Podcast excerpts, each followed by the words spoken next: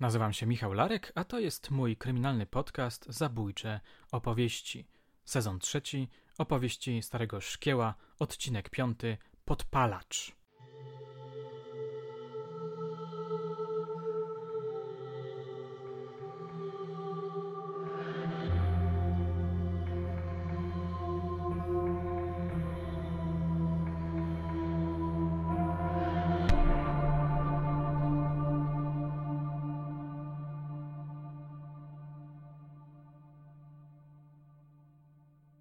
Gdyby nakręcić film inspirowany tą historią, mógłby się zaczynać od takiej oto sceny. Wyobraźcie sobie wiejski pejzaż. Pola, las, w oddali zagrody. Nadchodzi zmierzch. Nad konturem lasu widzimy resztki czerwonego słońca. Nagle w kadr wkracza jakaś zakapturzona postać. Szybkim, trochę nerwowym krokiem podchodzi do stogu siana stojącego tuż przy linii lasu obok myśliwskiej ambony. Wyciąga zapalniczkę, podpala stóg. Odchodzi w bezpieczne miejsce i wbija w niego wzrok. Słyszymy charakterystyczny odgłos płomieni, szmery, trzaski. W oczach zakapturzonej postaci odbija się płonący coraz intensywniej stuk. Widz czuje, że ten człowiek oniemiał z zachwytu. Stoi jak zahipnotyzowany i łapczywie wpatruje się w jęzory ognia. Jego pierś faluje, jego oddech jest przyspieszony. Nagle rozlega się szczekanie psów w oddali. Postać odwraca się gwałtownie, spogląda ostatni raz na ogień i rzuca się do ucieczki. Chwilę później odzywa się przeraźliwy sygnał wozu strażackiego.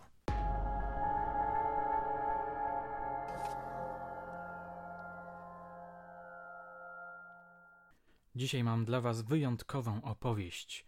Długą, rozbudowaną, dokładną, pokazującą dość drobiazgowo trudną pracę milicji, zarówno operacyjną, jak i dochodzeniową. Opowieść, która, muszę to przyznać, bardzo mnie poruszyła. Jej finał jest rozdzierający. Bardzo często do niej wracam i zastanawiam się, jak potoczyły się dalsze losy jej bohaterów.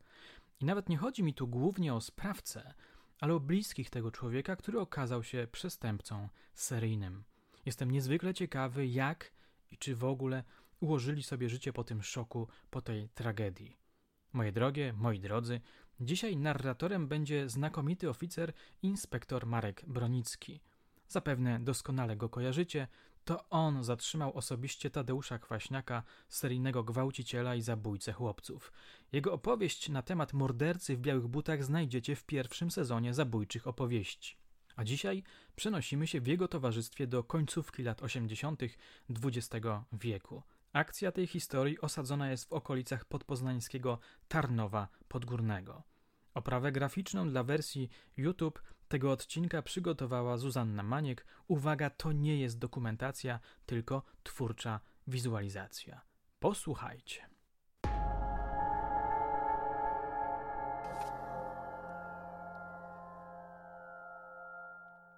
Dla mnie się zaczęło i przypadkowo, i nieprzypadkowo. E, a mianowicie miałem dyżur, pracowałem na Placu Wolności. To była, e, wtedy to się nazywał Rejonowy Urząd Spraw Wewnętrznych, a tak naprawdę to była Komenda Miejska. E, jeszcze wówczas milicji. Podczas dyżuru, kiedy przyszedłem na, na dyżur, dostałem polecenie wykonania oględzin spalonej stodoły przed Tarnowem Podgórnym. To, są, to jest na pograniczu Tarnowa Podgórnego i Sadów. Ta stodoła jeszcze była w Sadach. Położona przy dawnej dwójce obok. Była to stodoła, mm, która e, nie posiadała żadnych e, podłączonych mediów zewnętrznych.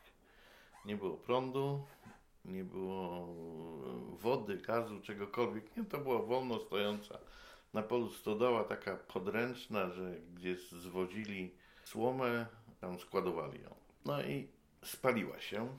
Burzy nie było. Praktycznie ja tylko widziałem już z bliższa, opisałem je podczas oględzin. Stodoła była drewniana, w związku z czym spaliło się niemal 100% jej. Duży ogień Wybuch stodoła należała do RKS Sady, rolnicze, rolnicza mm, spółdzielnia w Sadach. Nie podejrzewali tam nikogo, ale e, tak wszyscy domniemywali, że, że to mogło być podpalenie. Natomiast przyszedł chyba następnego dnia protokół strażacki, z którego wynikało, że nie było to zapruszenie ognia, tylko zwarcie instalacji elektrycznej. No i ja takie wielkie oczy zrobiłem. Dlaczego instalacja elektryczna, jak tam nie było, i napisałem taką kontrnotatkę, że z, przeprowadziłem oględziny, z których wynika, że tam nie było żadnego podłączenia do instalacji elektrycznej, a jak ustaliłem, nie było też burzy, czy wyładowań atmosferycznych, które by mogły spowodować ten pożar. I ta notatka trafiła do komendy wojewódzkiej. Ja już oczywiście nie miałem nad, nad nią żadnej kontroli. Ja wtedy byłem w dochodzeniówce, mm, ale zajmowałem się przestępczością gospodarczą.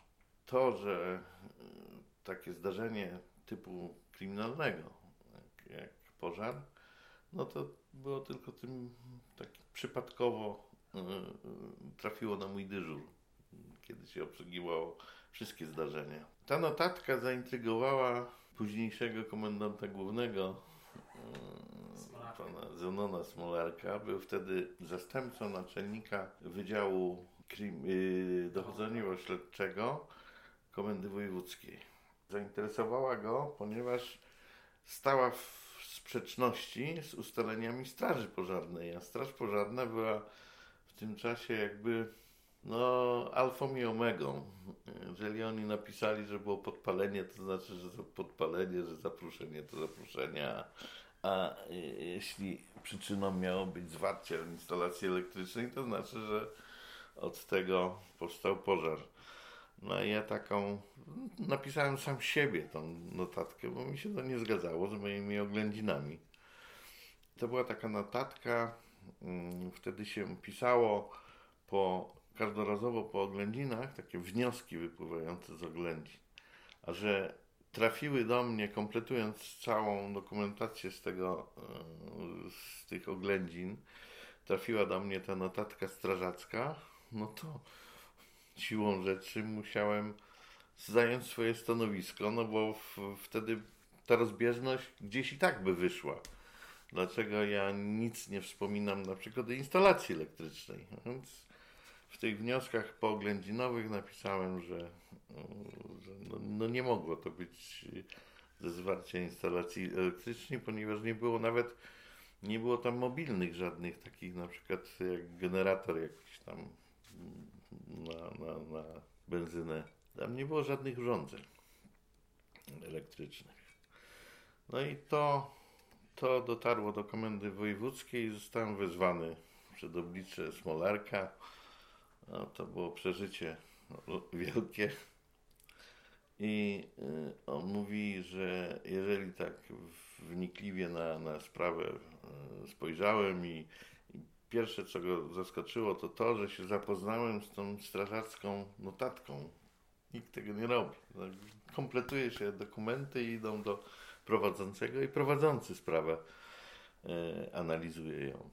A ja już na tym etapie kompletowania dokumentów już, już to przeanalizowałem. No i zwrócił na to uwagę i włączył mnie do grupy policjantów, którzy prowadzili sprawę serii podpaleń. Wtedy nie, nie pamiętam, czy to było 5, 6 może sztuk już, już na terenie y, czy w okolicach Tarn Tarnowa Podgórnego takich y, wybuchło pożarów. Nie, nie mogę sobie przypomnieć, ile, ile tam już, już było tych y, pożarów. Jak zostałem włączony do grupy, no młody policjant do komendy wojewódzkiej, tam starzy wy, wyjadacze, wyżeracze w komendzie wojewódzkiej, to tylko właściwie do kompletowania dokumentów mnie e, przeznaczyli. Tam był taki, e, taki policjant, ja już się nazywa, pewnie mi się przypomni, no już, już nie żyje. Taka dość y, barwna postać w komendzie wojewódzkiej. No i wszystko lubił, tylko nie lubił pisać. No pasjami nie lubił. Pan naczelnik wówczas, z, z, zastępca naczelnika, pan Smolarek, y, zlecił napisanie planu śledztwa. Plan śledztwa to jest taki dokument bez którego właściwie dużych spraw prowadzić nie można. To jest podstawa. Po prostu są, jeśli wielowątkowe, duże, jakieś skomplikowane sprawy, to trzeba taki plan ułożyć, tym bardziej jeśli działa grupa, jeśli działa kilku policjantów na różnych frontach, i operacyjnie, i procesowo, i, i y, na przykład są tam y, włączeni eksperci z laboratorium. Tacy, y, taka grupa musi posiadać pewien jakiś dokument przewodni, według którego się działa, według planu. No i zacząłem pisać. To jeszcze były czasy, kiedy oczywiście nieznane były komputery. E, pisałem to ręcznie. Dawałem każdy fragment do przepisania na maszynie i gdzieś po tygodniu plan powstał, który stworzyłem samodzielnie. Bardzo ważnym elementem tego e, planu jest e, zawsze ukierunkowanie go, czyli wersje śledcze. Trzeba przyjąć jakieś wersje śledcze. Czy na przykład te pożary powstały na skutek przypadku, czasem może się tak zdarzyć. Czyli to jest jeden wątek. Drugi wątek, y, który bardziej prawdopodobny był, że na zasadzie podpalenia, czy jest jeden sprawca, czy kilku sprawców, jakie, jest, jakie są motywy, wszystko się zakłada właśnie w, tym, e, w tej części. No i zauważyłem jedną rzecz, bo mm, spojrzałem na e, kalendarium zdarzeń. Coś mnie tak tam gdzieś niepokoiło.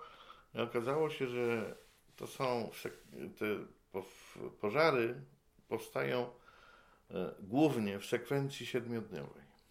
Czyli miało to jakąś swoistą regularność. To mi się rzuciło w oczy. I ten wniosek w tym planie napisałem, a właśnie ten prowadzący sprawę to Wojtek Ziemkiewicz. Wojtek nie dość, że nie lubił pisać, to nie lubił czytać. On mówi, dobra, napisałeś, tam plan musi być, no, po prostu. Ten plan, on nie sprawdziwszy, co tam w nim jest, ja ten plan po napisaniu przez maszynistkę na odprawie bo wtedy chyba były raz w tygodniu takie odprawy z, ze Smolarkiem. Dałem Smolarkowi. A on następnego dnia wezwał mnie do siebie do gabinetu i on mówi: No i porucznik, coś ty tutaj wymyślił. No i, i się zaczął wypytywać, dlaczego ten mój wniosek, że to jest w sekwencji tygodniowej. Bo było więcej tam pożarów i niektóre wybuchały na przykład w środę, czy tam w poniedziałek. E, a ja zwróciłem uwagę na pożary, które e, wybuchały z piątku na sobotę. I one powtarzały się regularnie. Tam był, jedna odchyłka była z soboty na niedzielę. I pogrupowałem właśnie te zdarzenia jako osobne zdarzenia, w tych sekwencjach y, weekendowych. Y, a to, co w ciągu tygodnia mm, wysunąłem gdzieś na, na, na margines, na pobocze, jako niepasujące do y, szablonu. No jak się można było przyjrzeć, bo tam wszystkie, w tej sprawie były wszystkie zgromadzone przypadki tych pożarów. Jak się tak dobrze przyjrzało, to faktycznie one powstawały w jakichś innych okolicznościach. Na przykład pożar na polu spowodowany y, pracą jakiejś tam maszyny, mocarni czy czegokolwiek. I gdzieś tam iskra poszła i zostało to spalone. Albo y, jakiś tam mm, y, była działka jakaś, na tej działce spłonął, spłonęła altana, ale miała instalację elektryczną i przyczyną pożaru było zwarcie instalacji elektrycznej. Nie? To tak, to tak y, na podpalenie to y, nie, nie, nie wyglądało. I takie, takie, taką selekcję przeprowadziłem i on, Smolarek to wysłuchał z wielką uwagą. Nic mi nie powiedziawszy, mówi wracaj do, do roboty, wszystko. Ja wróciłem do roboty, a on zwołał, zwołał kolejnego dnia, zwołał nadzwyczajną odprawę tej grupy. Wszedł na salę, pamiętam jak dzisiaj, taka, taka była salka przylegająca do jego pokoju. Ona była wykorzystywana właśnie do takie e, odprawy robocze, takie operatywki. Tam ściągnął i e, oficerów z e, kryminalnego, czyli operacyjnych i dochodzeniowców, którzy w tej sprawie robili. No i wtedy stałem się wrogiem Wydziału numer jeden, bo Smolarek mówi, jak wy stare głupie osły, tam jeszcze pamiętam jak, jak mówi, nie zauważyliście tego, że te pożary powstają w weekendy. I od tego momentu zostało ukierunkowane to śledztwo na działanie w weekendy, czyli na próbę zatrzymania sprawcy właśnie od piątku do niedzieli. I e, wyznaczyliśmy sobie takie grupy E, grupę taką, dwie w sumie na dwa samochody, później z, e, z czasem to na jeden samochód. Jeździliśmy w okolice Tarnowa Podgórnego tajnie, nikomu nie mówiąc, bo nie, nie, nie znaliśmy, kto może być sprawcą podpaleń. E, jeździliśmy w, do Tarnowa Podgórnego operacyjnie, tajnie. Patrolowaliśmy teren. Tak od godziny 19 do tak trzeciej w nocy. Każdy weekend. Ale niestety pożary wybuchały w innym miejscu, ale nie udało nam się znaleźć i, i zatrzymać na gorącym uczynku. Różnych ludzi zatrzymywaliśmy na tych polach przemieszczających się w, nocy po ciemku. E, wiele par, które sobie gdzieś tam jeździły samochodem, żeby pobyć w intymnych warunkach. No, dużo takich e, legitymowań mieliśmy, ale nie trafiliśmy na, na tego podpalacza. Pamiętam końcowa faza już przed, przed yy, odkryciem, kto to jest. Był taki pożar, też był, to też chyba należało, nie wiem, czy do Tarnowa Podgórnego, czy do sadów. Taki, był sad owocowy. W tym sadzie owocowym była był budynek drewniany, który służył do przechowywania jabłek, jakie akurat danego dnia zerwali, a jeszcze nie pojechały do magazynu e, owoców. Czyli to tak, taki podręczny magazynek na, w sadzie, na terenie sadu. Budynek był, jeśli chodzi o wartość materialną, niewiele wart. Taka sklecona buda z desek, rozpadająca się notabene, tylko tyle, że dach miała na tyle mocny, że tam się woda nie lała jak w czasie deszczu. Wybuchł pożar w budynku, którym teoretycznie nie mogło nic się stać. Jabłka nie, same się nie zapalają. Żadnej instalacji elektrycznej, gazowej, jakiegokolwiek tam sprzętu, maszyn, niczego nie było. To był po prostu tylko podręczny magazynek y, i skrzynki z jabłkami tam stały. To się zapaliło E, jako że nie miało dużej wartości, jedna droga tylko prowadziła do, do taka ścieżka, to yy, aha, i przyjechałem pierwszy na, na miejsce zdarzenia. Nie było jeszcze żadnej straży pożarnej, nic kompletnie. I przyjechała pierwsza straż pożarna yy, z Tarnowa Podgórnego. I przyjechał taki zasłużony tam kierowca, to był legenda tej straży. Yy, I z nim ustaliłem, że jest to obiekt mały, nie zagrażający otoczeniu nigdzie, bo to, to było nic w pobliżu nie było. Oprócz drzew nic tam nie było. I poprosiłem go, żeby zebrał ekipę tylko tylu ludzi, ile potrzeba i zgasił ten pożar. Ale żeby dojechał jedną drogą i tą samą drogą wyjechał żeby tam nie rozłazili się dookoła. E, w tym czasie przyjechały jeszcze inne straże pożarne ochotnicze. Ludzie się zbiegli i poprosiłem ludzi, bo tam byliśmy we trzech policjantów, poprosiłem ludzi, żeby e, stanęli z szpalerem wzdłuż drogi i nie dopuszczali do tego sadu, ponieważ od drogi do sadu była część pola uprawnego, która była świeżo zaorana. Chciałem, aby zostawi, zostawić wszelkie ślady, jakie tam są, na tym skrawku ziemi, czyli na, na tej od powierzchni, od drogi do sadu, żeby tam nie nanieść żadnych dodatkowych śladów. No i po, ta straż pożarna wjechała tam jedną ścieżką. Ugasili to z tych armatek samochodu, bo to nie był jakiś tam wielki pożar. Po czym się wycofali.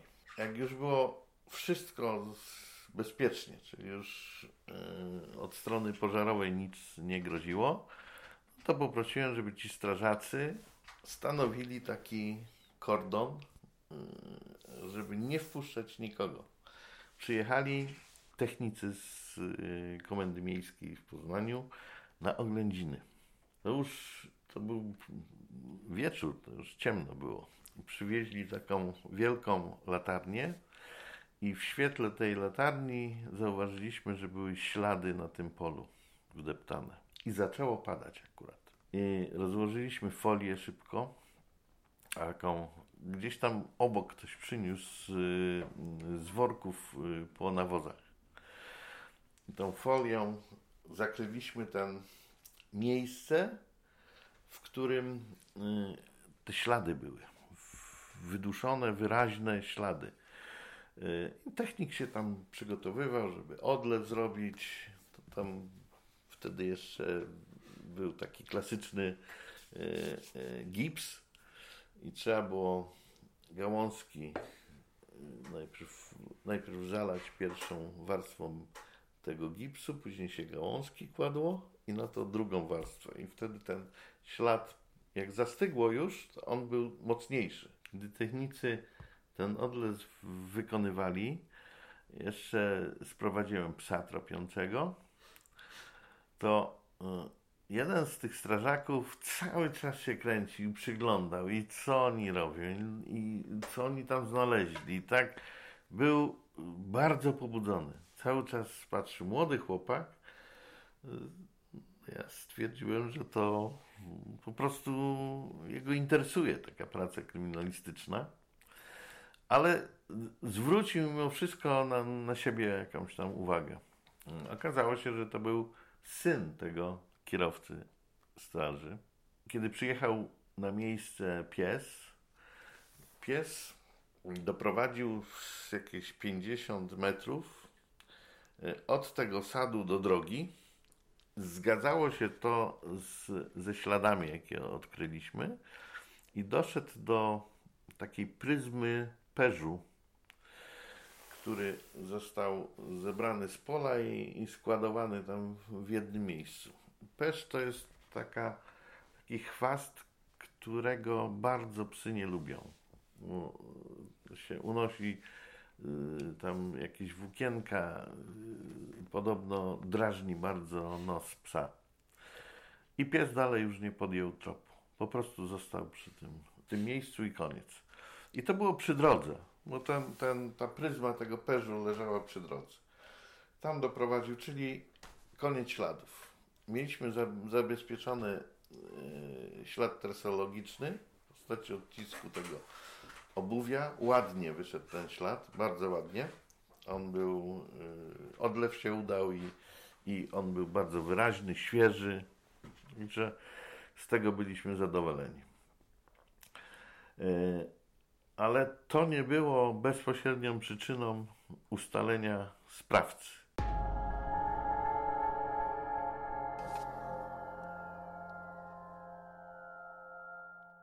Jaka była zatem bezpośrednia przyczyna ustalenia sprawcy? W powieściowych czy filmowych narracjach przestępcę wykrywa się dzięki analitycznemu geniuszowi detektywa. Jak to jest w rzeczywistości? Ten fragment opowieści jest bardzo ciekawy. Pokazuje, jak młody polski śledczy wypróbowywał technikę namierzania seryjnego sprawcy, o której czytał w fachowych opracowaniach. Zapomniałem go zapytać, co wtedy czuł, kiedy w ten właśnie intrygujący sposób tropił podpalacza. Gdybym był na jego miejscu, z całą pewnością cały czas czułbym przypływ adrenaliny. Kiedy siedzieliśmy na ogół w poniedziałek. Całą grupą zawsze taką operatywkę sobie robiliśmy i to było po zdarzeniu. E, ja zwróciłem e, uwagę na, na to, że, że tam było trzech ludzi. W sumie, w sumie ten, ten y, y, strażak, to, on, to był niekwestionowany ten, ten kierowca tej, tego wozu bojowego, był niekwestionowanym autorytetem tej straży. Naprawdę trzeba go podziwiać, bo to człowiek, który Y, potrafił y, wrócić z akcji gaśniczej na przykład o czwartej rano, to o piątej wóz strażacki lśnił. I on prosto od tego samochodu szedł do kombinatu Tarnowo-Podgórno i pracował, bo, bo był tam brygadzistą. Po tym pożarze, bo to był ostatni pożar przed zatrzymaniem sprawcy, po tym pożarze suma takich przesłanek była już tak wysoka, że myśmy praktycznie wytypowali jednego konkretnego człowieka, którego podejrzewaliśmy o związek z pożarami. Przyjąłem rolę analityka w, tym, w, tej, w tej sprawie. Kiedyś wyczytałem, że sprawcy seryjni, obojętnie jakich przestępstw, którzy dokonują w okolicy przestępstw, nie są to wędrownie, a w okolicy, na przykład napady na placówki bankowe czy tam pocztowe, yy, gwałty, yy, rozboje, działają w pewnym kręgu od swojego miejsca zamieszkania. Zdobyłem, wtedy nie było to takie proste, zdobyłem szczegółową mapę wojskową terenu okolic Tarnowa Podgórnego. W sumie to cztery mapy. To były płachty duże, to chyba wielkości A0. I te cztery płachty na takiej sali kiedyś rozłożyłem, położyłem je y, na, na podłodze i postawiłem w miejscach, y, gdzie wybuchły pożary, postawiłem tam takie tam różne y, znaczniki. No i zaczęło się to wyznaczyć, że jest pewien teren, który ma jakiś tam zamknięty krąg i te faktycznie się zdarzały w różnych miejscach. I przyjąłem najdalsze, najdalsze punkty, jakie tam były, że to jest y, y, okrąg. Wyznaczyłem promień i otoczyłem, otoczyłem, normalnie to było sznurkiem i otoczyłem tą, tą yy, całą, cały teren. I później to przeniosłem na mniejsze mapy. Stworzyłem mapę okolic Tarnowa Podgórnego, gdzie wyznaczyłem normalnie już cyrklem yy, krąg, w jakim to działał. I ten krąg, po, po narysowaniu tego kręgu, można było wyznaczyć jego środek, hipotetyczny różne tam, to tak idealnie się nie da zrobić. No i powstał taki trójkąt, który był położony tuż przy RKS-ie, czyli przy tej rolniczej spółdzielni produkcyjnej. No nie, niedaleko. Tam było dość sporo domów. I wtedy jeszcze to nie było udowodnione. To była taka moja teoria, która wynikała z y, tego, że ja lubiłem tą taką literaturę fachową sobie poczytać i gdzieś to kiedyś wyczytałem. To zdaje się, że jeszcze na terenie, kiedy w Szczytnie byłem. I sobie przypomniałem właśnie o tej teorii tych kręgów, że sprawca seryjny działający y, u siebie na, na swoim terenie mieszka w środku kręgu, w jakim się y, zdarzyły te, te, zaistniały te zdarzenia przestępcze. To też później, to jest, analiza to jest taka dziwna rzecz, tak jak, jak budowanie profilu na przykład yy, psychologicznego. W momencie, kiedy ta, taki profil, czy taka wnioski z analizy się yy, zdarzą, które nie wyznaczają imiennie sprawcy, to jest to no, trochę mało przydatne do prowadzenia postępowania przygotowawczego. To nie jest, nie jest jakieś tam idealne narzędzie, ale w momencie, kiedy się już ustali sprawcę, to staje się idealnym narzędziem przy budowie oskarżenia.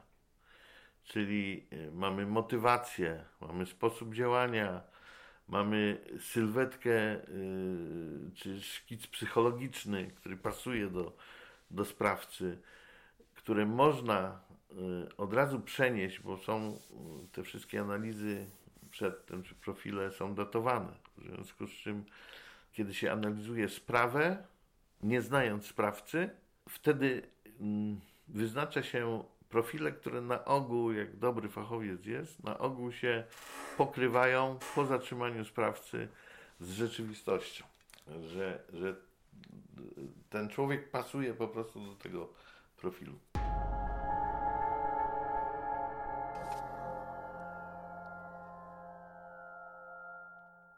Sprawca został ustalony na skutek doskonałej pracy operacyjnej, podkreślał Marek Bronicki w rozmowie ze mną. Oto na scenę wkracza operacyjniak, który zaczyna umiejętnie rozpytywać mieszkańców okolicy. Słuchając tej części opowieści inspektora, wyobrażałem go sobie na podobieństwo porucznika Colombo. Niepozorny facet w starym prochowcu, którego wszyscy traktują nie do końca poważnie. Był tam bardzo doświadczony policjant, Stasiu, który chodził zawsze z e, teczką taką, taką aktówką podniszczoną, charakterystyczny. I on miał taki bardzo spokojny tryb y, y, prowadzenia swoich działań. Rozmawiał na spokojnie, ale ten spokój powodował, że że w trakcie rozmowy ludzie się otwierali, bardzo dużo mówili, czasem za dużo i na tym wpadali.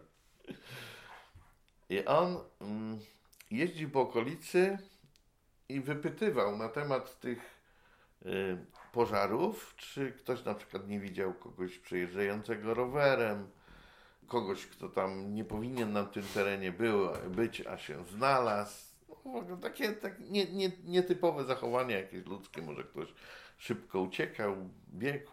No, to, są, to, to są takie elementy, które, e, o które zawsze się mm, wypytuje. No i doszliśmy, już nie pamiętam jaki to był RKS, a jak się jedzie na, na yy, Szamotuły.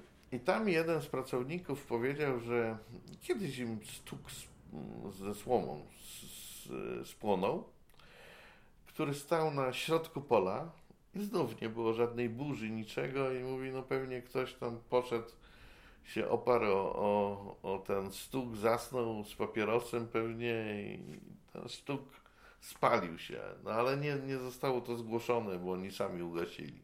Ci ludzie, bo widzieli y, pożar na, na, na polu i, i ugasili. Mówi, a straż przyjechała później, ale już było wszystko ugaszone. Niewielkie straty, machnęli ręką i w ogóle tego nie zgłaszali. I to było dość symptomatyczne, bo Stasiu to przyjął do wiadomości, ale nie dawało mu to spokoju. Dlaczego w ogóle nie zostało zgłoszone Straży Pożarnej? Tam wszyscy się znają zresztą w, w, w okolicy. Otóż nie zgłosili, ponieważ tam były dwa stoki. W nieodpowiedniej odległości od siebie. Takie ukształtowanie terenu, że taka niecka była, yy, takie wgłębienie terenu, yy, trochę tam mokradeł obok i taki nieużytek się tam wytworzy to tam będziemy składować yy, bele, bo to było wołowane, bele z tym, z tą słomą. Ustawili ze względu na to ukształtowanie terenu nie, może, nie mogli dalej od siebie tych dwóch stogów ustalić, ustawić i ustawili je zbyt blisko. I się bali, że ktoś im się tam dobierze, że mogą być z tego chryje i, i ten drugi był nieruszony, ten stuk, a ten jeden tam częściowo się spalił. Oni szybko ugasili, także nie robili z tego żadnych y, ceregieli, ale pożar zaistniał. Stasiu dotarł też do takiego sklepu spożywczego niedaleko, tylko z drugiej strony, jak gdyby. I zaczął z ekspedientką rozmawiać. Też jak on, co tam słychać, jak tu pani się pracuje, to i, i mówię tam, co pani wie na temat tych pożarów. A, a ta kobieta mówi, wie pan co, tutaj był kiedyś taki młody chłopak. Przyjechał do sklepu, bo sądził, że tu jest y, telefon. I chciał koniecznie zadzwonić do ojca, bo się coś pali. Ona mu dała zadzwonić do tego ojca, ale pożaru żadnego nikt nie widział. Dopiero po kilkunastu minutach gdzieś tam skąd się wyłonił dym. I to chodziło właśnie o ten stuk, który się nadpalił, który jak już tam dobiegli ci ludzie zaczęli gasić, to za, zaczął dymić bardzo, ale tego przedtem nie było widać w ogóle. Jak w momencie, kiedy ten chłopak dzwonił, wskazywał nawet, w którym kierunku, że ten dym leci. Ale nikt nie widział tego. Tylko on. I ona mówi, to dziwne było, no ale tam przeszli do nic y, groźnego się nie stało, więc przeszli do porządku dziennego. Ta y, sprzedawczyni mówi, że ona nie zna tego chłopaka, ale y, jej się wydaje, że to jest syn jakiegoś strażaka. No i, i, mówi, i dlatego do ojca dzwonił, żeby ojciec przyjechał nie? Do, do pożaru. I to było trochę takie dziwne i Stasiu się uczepił tej myśli. Skojarzył ten niezgłoszony pożar, skojarzył tego dzwoniącego takim yy, yy, z takim zdenerwowaniem, takim zwracającego na siebie uwagę tego chłopaka, i ten chłopak tam się okazało rowerem dojechał do, do tego sklepu. I po nitce do kłębka, po wyglądzie zewnętrznym, zaczął y, podejrzewać, że jest to syn tego właśnie kierowcy straży. No i to padło później po tym ostatnim pożarze, bo to, to w trakcie, nie? niejako myśmy, ja robiłem czynności y, procesowe wraz z, z e, Ziemkiewiczem e, i myśmy przesłuchiwali no masa ludzi, no, naprawdę masa, to setki ludzi tam były z okolicy przesłuchane. Mm, a Stasiu w tym czasie, kiedy my słuchaliśmy, on jeździł po terenie i, i prowadził rozmowy i później i z tego wyciągał wnioski. I zwrócił uwagę na, na tego chłopaka i ja z tego zdarzenia, z tej, z tej pożaru szopki w tym sadzie, też mówię, no kurczę, faktycznie, mówię, bo ja znałem tego chłopaka, bo już, wielokrotnie z tą strażą się jechało, to już znaliśmy tych, tych wszystkich. Yy, I mówię, kurczę, on się faktycznie interesował tym. Tak bardzo, tak dość intensywnie się interesował. No i zaczęliśmy mm, y, na niego zwracać uwagę. Y, skoncentrowaliśmy wszystkie y, wysiłki na tym, czyli analiza przesłuchań, gdzie on występował, w jakich pożarach gasił. Myśmy mieli te protokoły z akcji gaśniczych. No i okazało się, że on tam występuje wszędzie. No to może było mało dziwne, bo to był syn tego y, kierowcy ze straży, ale przy pożarach, które wybuchały w ciągu tygodnia, on nie występował. A występował tylko sobota, niedziela. I przyjrzeliśmy mu się bliżej. Okazało się, że on mieszka w internacie w Poznaniu, chodzi do szkoły sportowej i jest y, w szerokiej kadrze y, na Igrzyska Olimpijskie w Hiszpanii, gdzie to było w y, Barcelonie. I on był w takiej szerokiej kadrze, ale jeszcze nie był seniorem. On jeszcze był juniorem. Ale trenował z seniorami i kładł ich na łopatki, bo to był zapaśnik. Kładł ich na łopatki jak chciał. On był spośród seniorów był jednym z najlepszych. I go wytypowano jako potencjalnego y, reprezentanta w zapasach. Naprawdę był dobry, silny taki, zbudowany. No i, i jak się okazało, no to on przyjeżdżał, tam tak ustaliliśmy, przyjeżdżał y, z tego internatu zawsze w piątek. Zjeżdżał piątek, sobota, niedziela. Jechał y, w poniedziałek rano w Poznaniu. W poniedziałek rano y, do tej szkoły, tam już przez tydzień trenował. Koronnym dowodem, przed tym zanim się przyznał, koronnym dowodem, jaki mu przedstawiliśmy, to był ten odcisk buta, jaki został zabezpieczony przy tym sadzie owocowym. E, okazało się, że tak, e, że kiedy już został wytypowany i zatrzymany, nie był zatrzymany na gorącym uczynku, tylko w domu. Z domu go zabraliśmy, przeszukanie zrobiliśmy i wszystkie buty, jakie były w domu, zabezpieczyliśmy. E, wiedzieliśmy jakie, że to jest but sportowy typ, typu Adidas, tylko miał charakterystyczną podeszwę. No i wśród tych butów, jakie zabezpieczyliśmy tam, nie było, nie było tego, e, tego buta. Podczas przesłuchań on e, nie wiedział, czy my zabezpieczaliśmy ten but, czy nie. Jedynie wiedział, powiedział to, że został wykonany odlew buta. No i myśmy mieli ten, ten argument z tym odlewem buta, no i, i był blef taki, że no słuchaj, ale jednak ślad buta zostawiłeś. No. Bo jako, o, że już byliśmy pewni, że to on. Za, za dużo poszlak było. No nie. I to był ten przesądzający moment, gdzie on się przyznał. Tak. A gdzie tego buta schowałeś? Nie mówiąc mu o tym, czy myśmy zabezpieczyli go, czy nie. A mówi, no to jest ten, co w piecu jest. No to przerwaliśmy e, przesłuchanie, pojechaliśmy, że to był okres letni i był e, piec centralnego ogrzewania niewykorzystywany. Zrobiliśmy drugie przeszukanie i w tym piecu znaleźliśmy schowane adidasy, no, które były już e, tymi butami pasującymi do odlewu.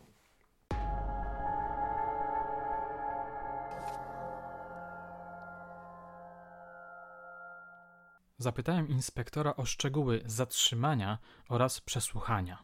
No, no myśmy go wytypowali pojechaliśmy do rodziny w czasie, kiedy on przyjechał ze szkoły, wiedząc, że, że jest e, na miejscu. W domu został zatrzymany, on nie stawiał oporu. Jedynie ojciec mówi: Robicie błąd, to jest niemożliwe, pomyliliście się, to nie jest możliwe. No, matka w lament, a my po prostu mówi to, e, jeśli on jest niewinny, no to będzie wieczorem wróci do domu.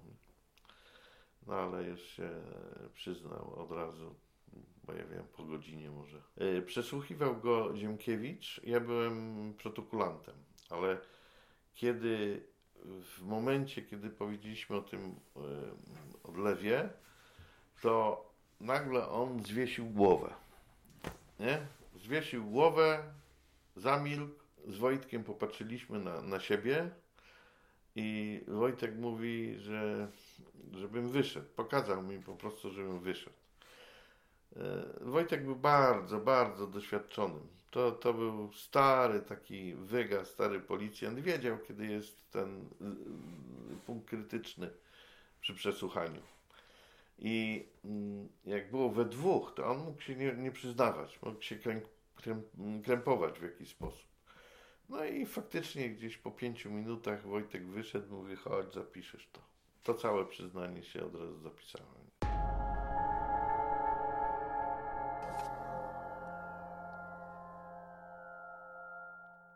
W sprawach kryminalnych bodaj najciekawszą rzeczą jest kwestia motywacji przestępcy, prawda? Dlaczego on to zrobił? Z jakiego powodu? Po co? Co z tego miał? Kiedy mamy do czynienia z przestępcą seryjnym, sprawa jest tym bardziej fascynująca. Wkraczamy wtedy przecież w rejony mrocznej, ponurej psychologii. Dlaczego młody chłopak, niezwykle utalentowany sportowiec, zapaśnik, syn strażaka, staje się seryjnym podpalaczem? Mówi, że on się nudził, jak przyjeżdżał, bo tak y, cały tydzień miał zajęcie, bo trenował y, dwukrotnie, czasem trzykrotnie dziennie, y, intensywnie. Do szkoły chodził, nie lubił bardzo do szkoły chodzić, ale musiał, bo gdyby nie miał ocen odpowiednich, to by nie mógł trenować. To był warunek musiał zachować ocenę, także chodził do tej szkoły, ledwo, ledwo, ale, ale e, jakoś tam przechodził to e, z klasy do klasy. No i mówi, a później przyjeżdżał do domu i tam nie było co robić w tym Tarnowie. Kolegów nie miał, no bo on miał kolegów w Poznaniu. Tam w sumie był obcy. No i mówi, no to biegłem albo brałem rower, jak było kino nocne. Okazało się, że rodzina była, e, no to, to też trzeba tamte czasy e, e, sobie przypomnieć. Był, nie wiem, czy tam wtedy już były dwa programy telewizyjne, czy jeden jeszcze. Ale chyba dwa już były. Ale to była jedyna, jedyny kontakt ze światem przez program telewizyjny. I na pierwszym programie zawsze z piątku chyba na sobotę, albo z soboty na niedzielę, teraz nie pamiętam. Było kino nocne. Czy nawet z piątku na sobotę i z soboty na niedzielę chyba. Kino nocne, tak. O 22 się zaczynało, czy 22.30 nawet. Kino nocne, w którym pokazywali atrakcyjne filmy. To, to były y, dużo atrakcyjniejsze od tego, co normalnie tam w telewizji leciało zagraniczne. I całe rodziny, miasto wymierało.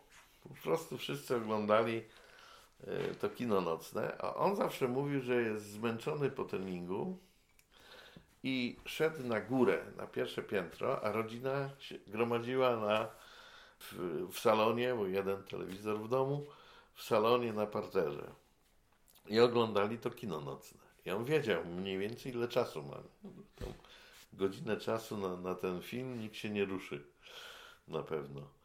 I wychodził na y, daszek, y, na werandę, stamtąd y, zeskakiwał na ziemię i albo biegł, bo on sobie już wcześniej wytypował, bo on znał okolice, wytypował sobie zawsze obiekt, jaki będzie atakował. I jak był daleko, to brał rower jechał rowerem. Jak był bliżej, to biegł.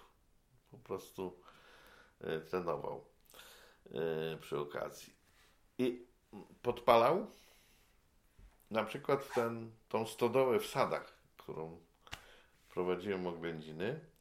Mówi, że tam były szczurze gniazda. To jest takie charakterystyczne, że takie kule, jak gdyby, y, naniesionych tam traw, y, źdźbeł, i, i robią takie gniazda podobne. Ja nawet nie wiedziałem o tym. Że mówi, że, że on mówi, że to normalne jest u szczurów, że robią sobie ta, takie gniazda właśnie. I mówi, że tam znalazł te gniazda i te gniazda podpalił. Od strony pola, a nie od strony drogi, żeby nie być widany, widzialny. I mm, tam była właśnie ta dwupasmówka chyba jedyna w Poznaniu wtedy jeszcze. I równolegle y, do tej drogi y, była droga prowadząca na to pole. Można było do Tarnowa Podgórnego pod, dojechać. To nie było od, od, niego z domu, to z jakieś półtora kilometra. To nie, nie, nie było daleko, no może dwa.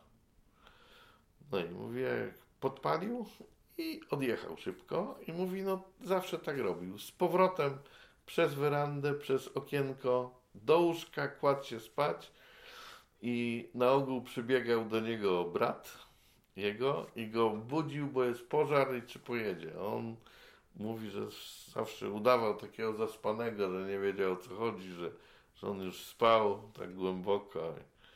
I mówi, to się zawsze tak powtarzało. Nie?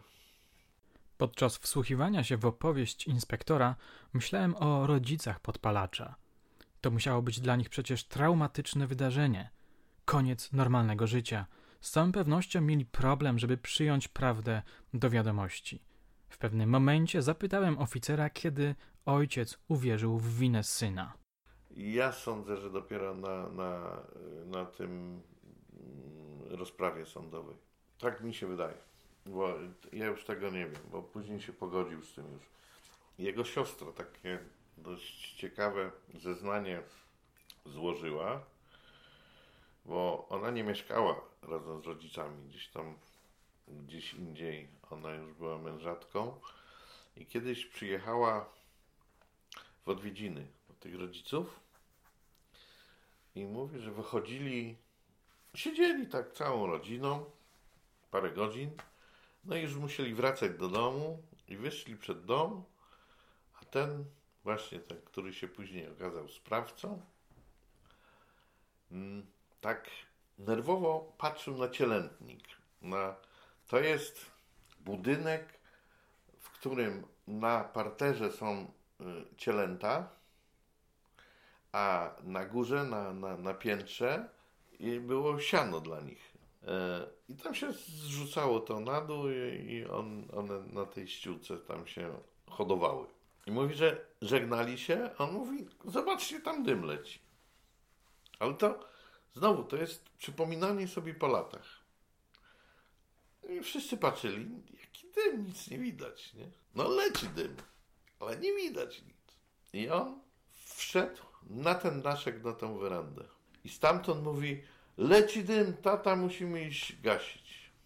Uratowali tam te cielęta, bo wyprowadzali, a tam był dość szybko ugaszony pożar, ale dość sporo się tego siana na górze spaliło. Kiedy wtedy nikt się nad tym nie zastanawiał z rodziny. Jak on, mógł widzieć ten, ten dym? I ta siostra, ja, ja z nią rozmawiałem akurat, ona nie chciała składać zeznań, bo mówi, no przeciwko bratu nie będzie składać. Ale tak, takie sobie, takie reminiscencje yy, podczas rozmowy Mówi, że to na protokół nie poda. Ale mówi, no to było dziwne wtedy. Mówi, takie dziwne zachowanie. Mówi, nikt nie widział ani dymu, ani, ani nie czuł dymu, ani nic, a on, on to rzekomo widział.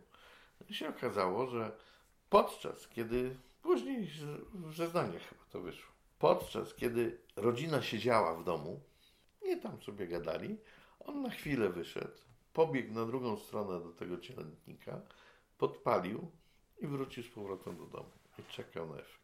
W ogóle podpalenie to jest. Y, y, y, piromani są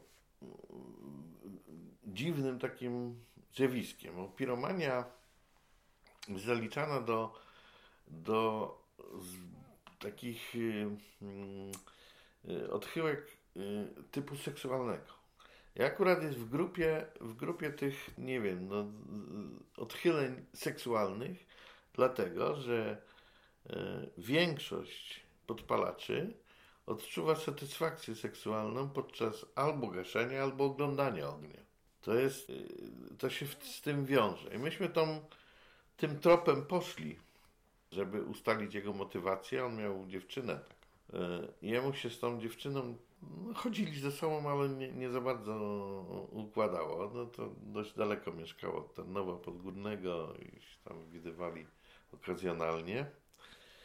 E, I myśmy wypytywali ją, ale ona bardzo się krępowała w ogóle tych e, wszelkich kontaktów, jakie między i relacji, jakie między nimi zachodziły. Bardzo się tego krępowała on trochę szerzej mówił, ale mówi, że on z dziewczyną tak mniej to odczuwa, aniżeli z ogniem.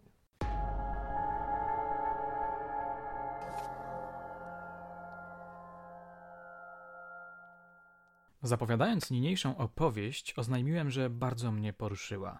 Co takiego mnie poruszyło? To, co stało się później, po wyroku – na przykład dalsze losy trenera piromana, które mogą wręcz wycisnąć łzy odbiorcom.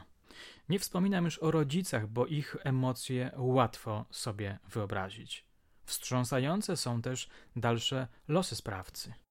Tuż przed wyjściem on miał nawet mieć skróconą karę. E, pobił bardzo dotkliwie, bardzo z poważnymi konsekwencjami strażnika więziennego. I on yy, do końca chyba dosiedział, przez to właśnie, przez, tą, przez ten incydent. Wyszedł, po czym dokonał jakiegoś rozboju, wróci z powrotem, już chyba 10 lat dostał, już nie pamiętam, a duży wyrok, duży wyrok. Co się z nim stało, co teraz się dzieje, nie, nie umiem powiedzieć. Ale on y, ukarał nie, nie, nie tylko siebie tym, tymi czynami, bo y, raz, że stracił naprawdę obiecującą karierę sportowca. Y, on był rzeczywiście, myśmy wiele godzin prze, przegadali z jego trenerem. On był rzeczywiście perełką, jeśli chodzi, to jest na miarę, nie wiem, Małysza, Stocha, na, na miarę Lewandowskiego. To, to, to był niezmiernie utalentowany jeszcze wtedy diament i akurat go kształtowali na taki brylant, taki na, no, naprawdę, to by był wielki sportowiec. No niestety. Jego trener rzucił pracę, trenera, bo on e, związał, bo on odkrył ten talent i on związał e, swoje losy trenerskie, sportowe właśnie z tym zawodnikiem. On mówi, że on go wytrenuje na, na najlepszego zawodnika na świecie. I on to widział. On to swoimi trenerskimi oczami widział. E, no jak, jak został aresztowany, to trener e, otworzył bud, budkę z hot dogami na, na Ratajczaka. A największy szok to chyba musiał Ojciec. Ojciec. Ojciec. ojciec e, no i matka również. Matka, tylko, że matka rozpaczała taką matczyną yy, rozpaczą. A tu mam ojca strażaka. A ojciec, ojciec strażak, najlepszy strażak i, i autorytet, bardzo szanowany w tym RKS-ie, w tym, w tym kombinacie rolniczym. Do końca nie mógł się pogodzić z tym, że to jest jego ojciec, że jego syn, że jest sprawcą.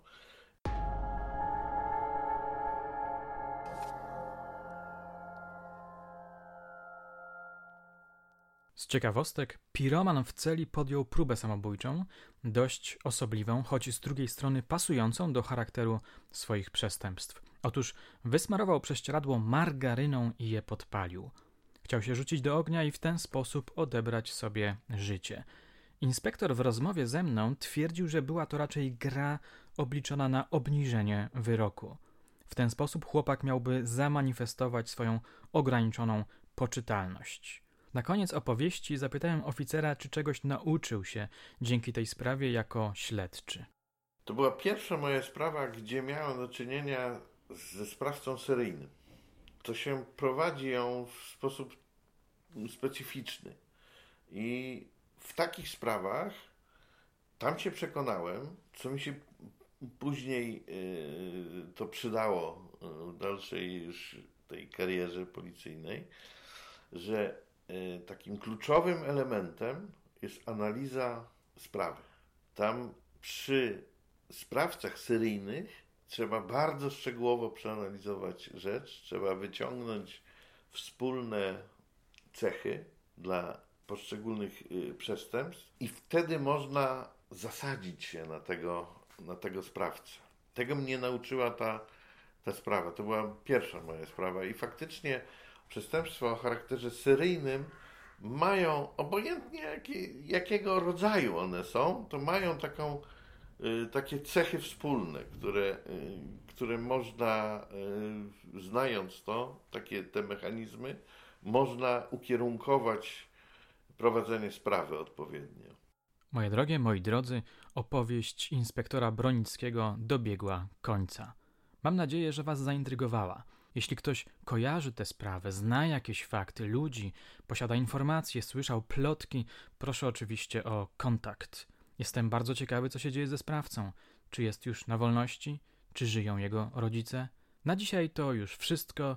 Dziękuję Wam za życzliwą uwagę. Do usłyszenia już niebawem.